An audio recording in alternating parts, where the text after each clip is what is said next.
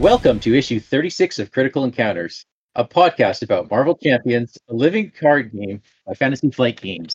Here, we take a good look at the most critical piece of the game, the encounter sets. We'll discuss those poorly understood characters, unfairly labeled villains, and their various plans to shape humanity and benefit the planet, as well as those so called heroes intent on thwarting them. I'm one of your hosts, Mike, and joining me today is Daniel. Hi, how are you? I'm good, Daniel. How are you? Oh, fantastic. I had so much fun last issue talking about blast. Mr. Osborn. Yeah. And joining us is also Steve. Hi, Steve. How's it going? It's going well. How are you? I'm fine. I took a risk that nobody will hear, but it was fun. Unfortunately, Mustafa can't be with us tonight, uh, but we're going to try to tune in to him in his secret lair through one of our spy satellites. Let's see. Nope. Wait a minute. Almost got him. There he is. The expense of spirit in a waste of shame is lust in action, and till action, lust is perjured, murderous, bloody, full of blame, savage, extreme, rude, cruel, not to trust, enjoyed no sooner, but despised straight, past reason hunted, and no sooner had, past reason hated as a swallowed bait on purpose laid to make the taker mad. Mad in pursuit and in possession, so, had, having, and in quest to have, extreme, a bliss in proof, and proved a very woe. Before a joy proposed, behind a dream. All this the world well knows, yet none knows well to shun the heaven that leads men to this hell. Sonnet 129 by Shakespeare. All right, so today we are talking about Risky Business Part 2. Fantastic. And I guess to start us off, Steve, you have a, a reading list you want to share. Yeah, this is just three short reading lists about Norman Osborn. You could find lists like this on ranker.com. I'll throw a link in the show notes. It has a whole lot more, but these are ones I thought were interesting in no particular order. There is the Siege storyline. You can find it in Siege 1 through 4, plus the Siege Cabal issue. It's mostly a story about Norman Osborn and the culmination of the Dark Reign storyline. This storyline puts Norman into the position of the U.S. Primary Defense Office in charge of Hammer. And Hammer is that organization that takes over after S.H.I.E.L.D. i- goes defunct uh, as it's discovered it's full of Hydra and stuff. Osborn basically is running what used to be S.H.I.E.L.D. He's the primary defense for the U.S. And he also sets loose a group of his own Avengers who are really an evil set of Avengers, but you know they're in the guise of the new Avengers, but they're basically following his own evil plans. So that's a, a fun one with just mostly focusing on Norman. And those are the Dark Avengers, yes? Yeah. Yep. I, Yep. I, I I I found many references to them in my Osborn research. Yeah. Some of them are former villains. You know, they're they're not your shining Captain America types. But since he's in, since he's in charge, you know, he gets to put who he wants in there. Another good one is a short two issue run called The Night Gwen Stacy Died. Spoiler alert, Gwen Stacy dies in this one. They didn't seriously call the first issue that, did they? Yeah, yeah. Oh, Uh, Really? Oh no, the cover art does not say that. It does not say that. Oh, okay. Okay. That's what it's known as, right? Um, All right. So this is Amazing Spider-Man 121 and 122. Knowing Norman knows that Spider-Man is best friends with his son, Norman decides he's going to plot against Peter Parker, and he's going to attack him by taking out like his core, that that which he loves the most. So Osborn kidnaps Gwen Stacy and ends up tossing her off the top of the Brooklyn Bridge. Yep. But Spider Man is there to catch her with his web shooters, right? Zoom, zoom, hits her with the cords. The cords catch her, but the force of the cords snaps her, snaps her neck, and she dies. So this is devastating for Spider Man, as you can expect, Oh, uh, yes. because he doesn't save her and she dies in his webs.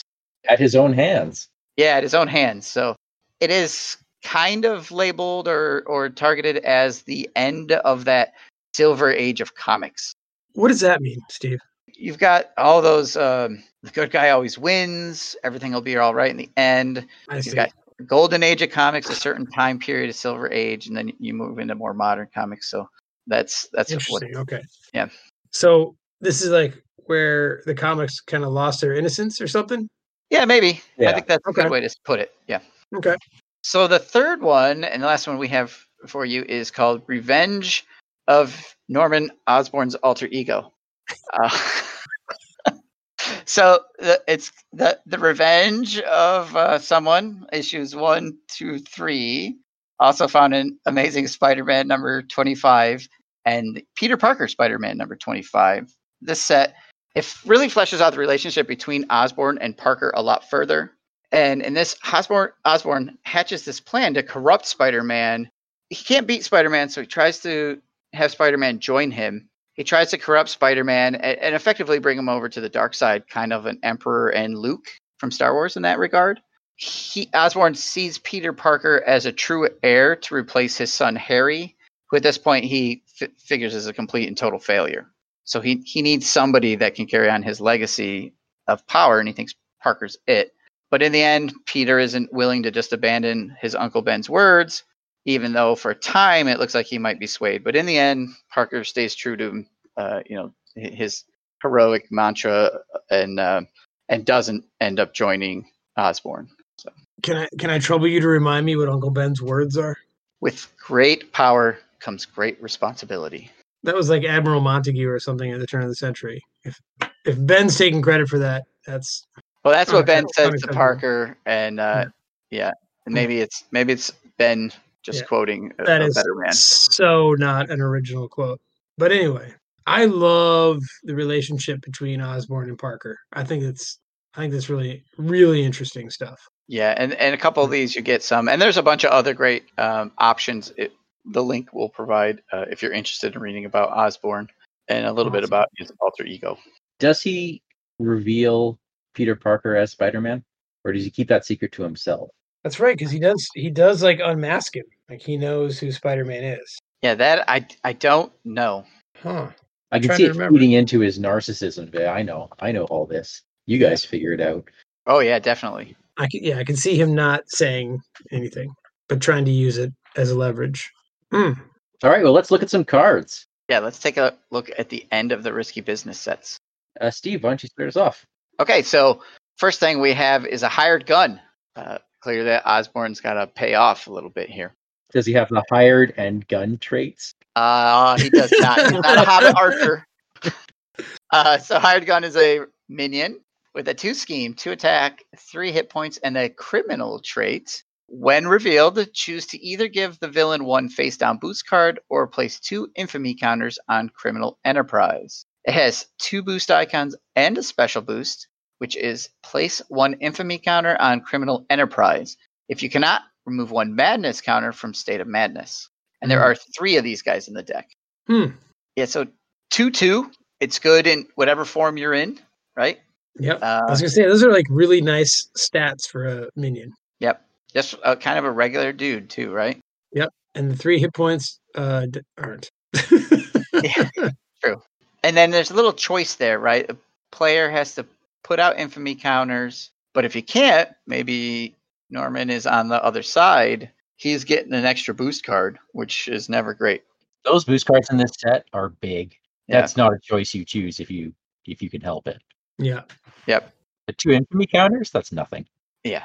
The boost icon, a boost effect is pretty interesting too, because if he's attack, if you're getting attacked from this boost, and you get to, you have to remove a counter from the state of madness, then he's going to flip back to Osborn faster.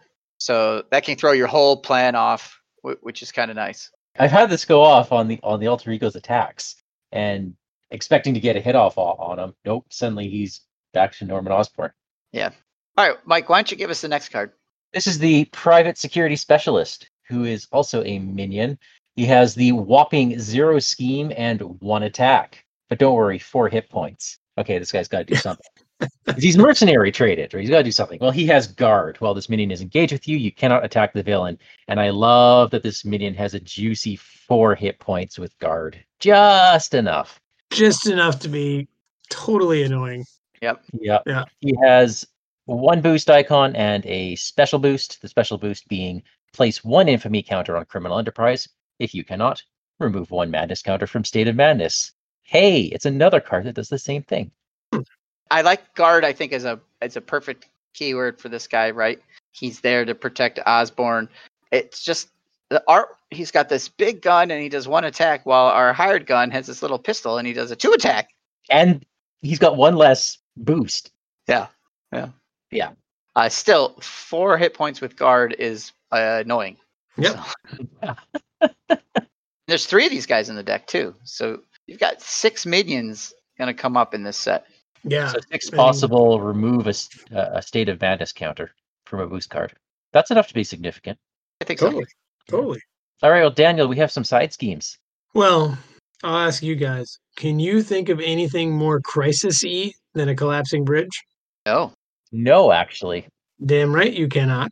And so that is why collapsing bridge is a side scheme here, one of uh, a number of side schemes.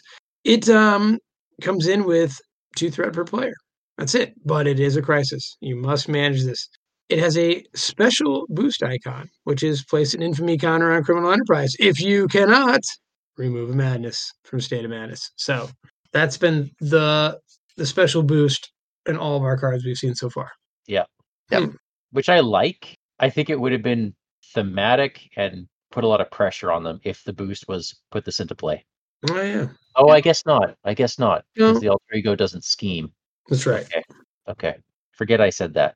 I love the flavor text on this card. Let me re- let me read it to you.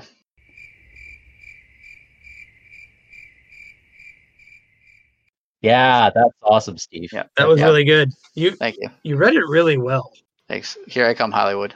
Yeah, like you kind of you really caught the emotional impact of the of this card. Disappointed. It doesn't say there's a collapsing bridge. You must go Yeah. stop, save, or the people on it, or something, right? Yeah. Yeah. Yeah. All right. The next side scheme is the nefarious Oscorp Manufacturing. Oh, Yeah. Despite objections from shareholders, Oscorp now exclusively produces military grade weaponry.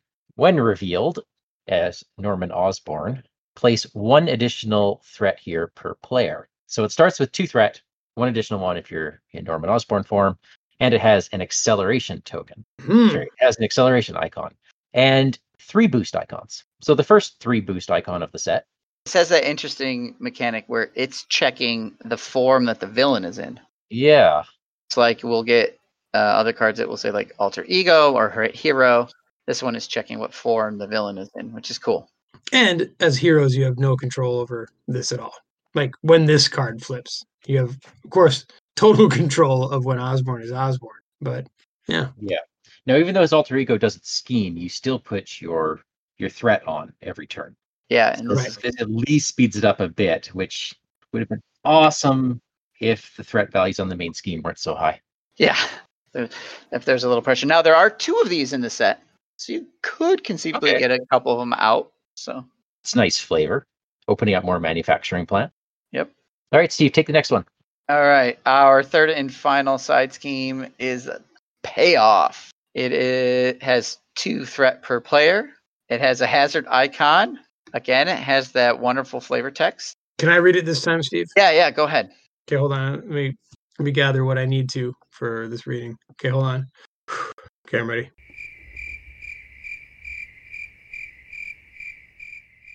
Beautiful. Bravo, bravo. Thank you. Thank you. I- Ah, that one kind of I felt that. That one really kind Yeah. stirred from within. this has uh, one boost icon and a special boost icon. and place one infamy counter in criminal enterprise if you cannot remove one madness counter from state of madness. And there are two payoffs in the deck. Man. So we've got hazards, crisis, and acceleration tokens icons in his That's, side. that's juicy. That's everything you could ever want. Yep, a little bit of everything. It's too bad it's only two per player because even in solo, that's a basic thwart for many of Yeah, the heroes. but there are so many copies of these side schemes that that's a lot of time wasted with the justice player clearing these things right like Yeah, yeah. you you do you do have to deal with them uh, maybe Yeah, hazards are and so- tricky, right? Because then it's more. more, more encounter more, cards. like Yeah. yeah. yeah and you know like eh, maybe we'll talk a little bit about modular sets that we've liked in this scenario. Um, the recommended one is um, easy, I think, right? And uh, Yep. Yep. And so you should, really should be playing this one in expert mode anyway, and then come up with like um, some of the modular sets that came in this box are fantastic. Yeah, there's a ton to Yeah. choose from. Ton to choose from. They're all really good and interesting, or even throwing a few in there. I don't think I've ever played this one without two modular sets. So to get it a little bit more, I don't know, compelling. Sure. Yeah. Daniel, why don't you give us the next one? Sure, absolutely. Now we're getting into the treacheries that are uh, in this encounter deck. The first is all in a day's work. Three copies of this treachery. When revealed, place two infamy counters on criminal enterprise. If you cannot, remove two madness counters from state of madness. Uh, it has a special boost, which is the one we've seen throughout the encounter set. Place an infamy counter on criminal enterprise. If you can't, remove one madness from state of madness. Nice. Like it. In solo, that flips him back to Norman Osborn every time. Yep. Yep. I think just throw off your whole plan. I- again, it's just too bad there wasn't more going on with with that because the cards that interact with criminal enterprise and state of madness are good. It's just wish there was a little more going on with that environment scheme that Mhm. put the pressure on you a little bit more. All right, the last treachery card is Mad Genius. I love the art on this one. It is pull out your sets and have a look at it. It's just you really get the the state of madness sense from that. It has it is a treachery when revealed as the alter ego. He attacks the hero with the fewest hit points remaining. I love that. If no attack was made this way, this card gains surge. When revealed as Norman Osborn, discard the top card of your deck for each infamy counter on Criminal Enterprise, and it has a single boost icon. Mhm. How would the when revealed when how would that n- make no attack? Everyone's in ev- alter ego form. Okay. Yep. The heroes are Okay. hiding out. Uh, or if it was canceled in some way, right? If he's stunned, He's no stunned. attack was made. Yep. Oh yeah. Okay. Great. Thank you guys. All right. But he could be in that alter ego form, and then everybody flips right before the villain phase starts, so it comes up and you get that card. Right. Sure. And then now the Norman Osborn, when revealed, if you've been sitting back, you know, you could discard a lot of cards from the top of your Right. deck. There needs to be more of that effect. Yeah. It's like all those cards that have the special boost that read the same thing. It'd be it'd be nice if some of them were discard due to infamy or something, right? Mhm. Like yep. yeah. Or even if this card discarded cards from the encounter deck, because then you Yeah, do the acceleration token that much faster. So you discard, you know, a bunch of cards off the player deck, so you get one more encounter card. Un- Unless it's timed really badly, it's not the worst thing, but you never want to see the encounter deck run out because that acceleration comes out and then things just Yeah. move right along. yeah. But of course you also don't want to get decked. True, because you could lose mm. like you know ten cards or something, and then there goes some of your key cards that you really didn't want to lose Yeah. yet. And then you get that extra encounter card. And- Yeah. Mm. So what do you guys think of the encounter set in total? What do you I mean, this is risky business. This is the core of that scenario. What do you guys think? I think some of the alter ego stuff is great. I think the number of boost icons is very low. Mm-hmm. And a lot of the Norman Osborn stuff with the infamy counters is just a freebie. Yep. Yeah. Yeah, there's only one card in the set that has three boost icons. Um, some of them don't even have one, they just have a special. Uh, I mean, overall, I think it was a risky choice to do this as their first, their first pack before they had any real player feedback from the community that had been playing it, that sort of thing. But I really oh, love that's the interesting. yeah, I, I love the feel of it. Yep. Right. Um, I think there's a couple misses, but I hope they do something like this again. I'm sure there are other villains out there that this type of flipping mechanic could work for. well, uh, is there some kind of homebrew variant you can think of, or or maybe dare I even say a critical encounters version of this that would work? Ooh. Like, I, I- I feel like it really is just a, a tweak or two. You don't you don't need to invent more cards. You don't like, m- or, or, y- I don't know, maybe shifting it how the environment works a little bit or something. Right. How about at the end of every round, discard and counter cards equal the number of infamy tokens? I mean, that would be a very weak addition, but that's something you could do. weak in what sense? Like, Weak in that it would add a bit of challenge, but not a lot. I think if you, you really want to punish the players for turtling, I think Mad Genius should say as Norman Osborn, take X damage. X is the number of infamy tokens. Make him do direct damage too. Okay. Something that that really hits you. Like you never know, something might snap. Guess what? Something happened. Too bad you were turtling. Yeah, now there there is an interesting card out there. Um, we all know Kennedy Hawk from Marvel Champions Monthly. He Mhm. has made a environment card that you put out, which can be found on Hall of Heroes LCG.com. Uh, I think this is pretty interesting. So it's called Dual Identity. It's an environment and has the forced response.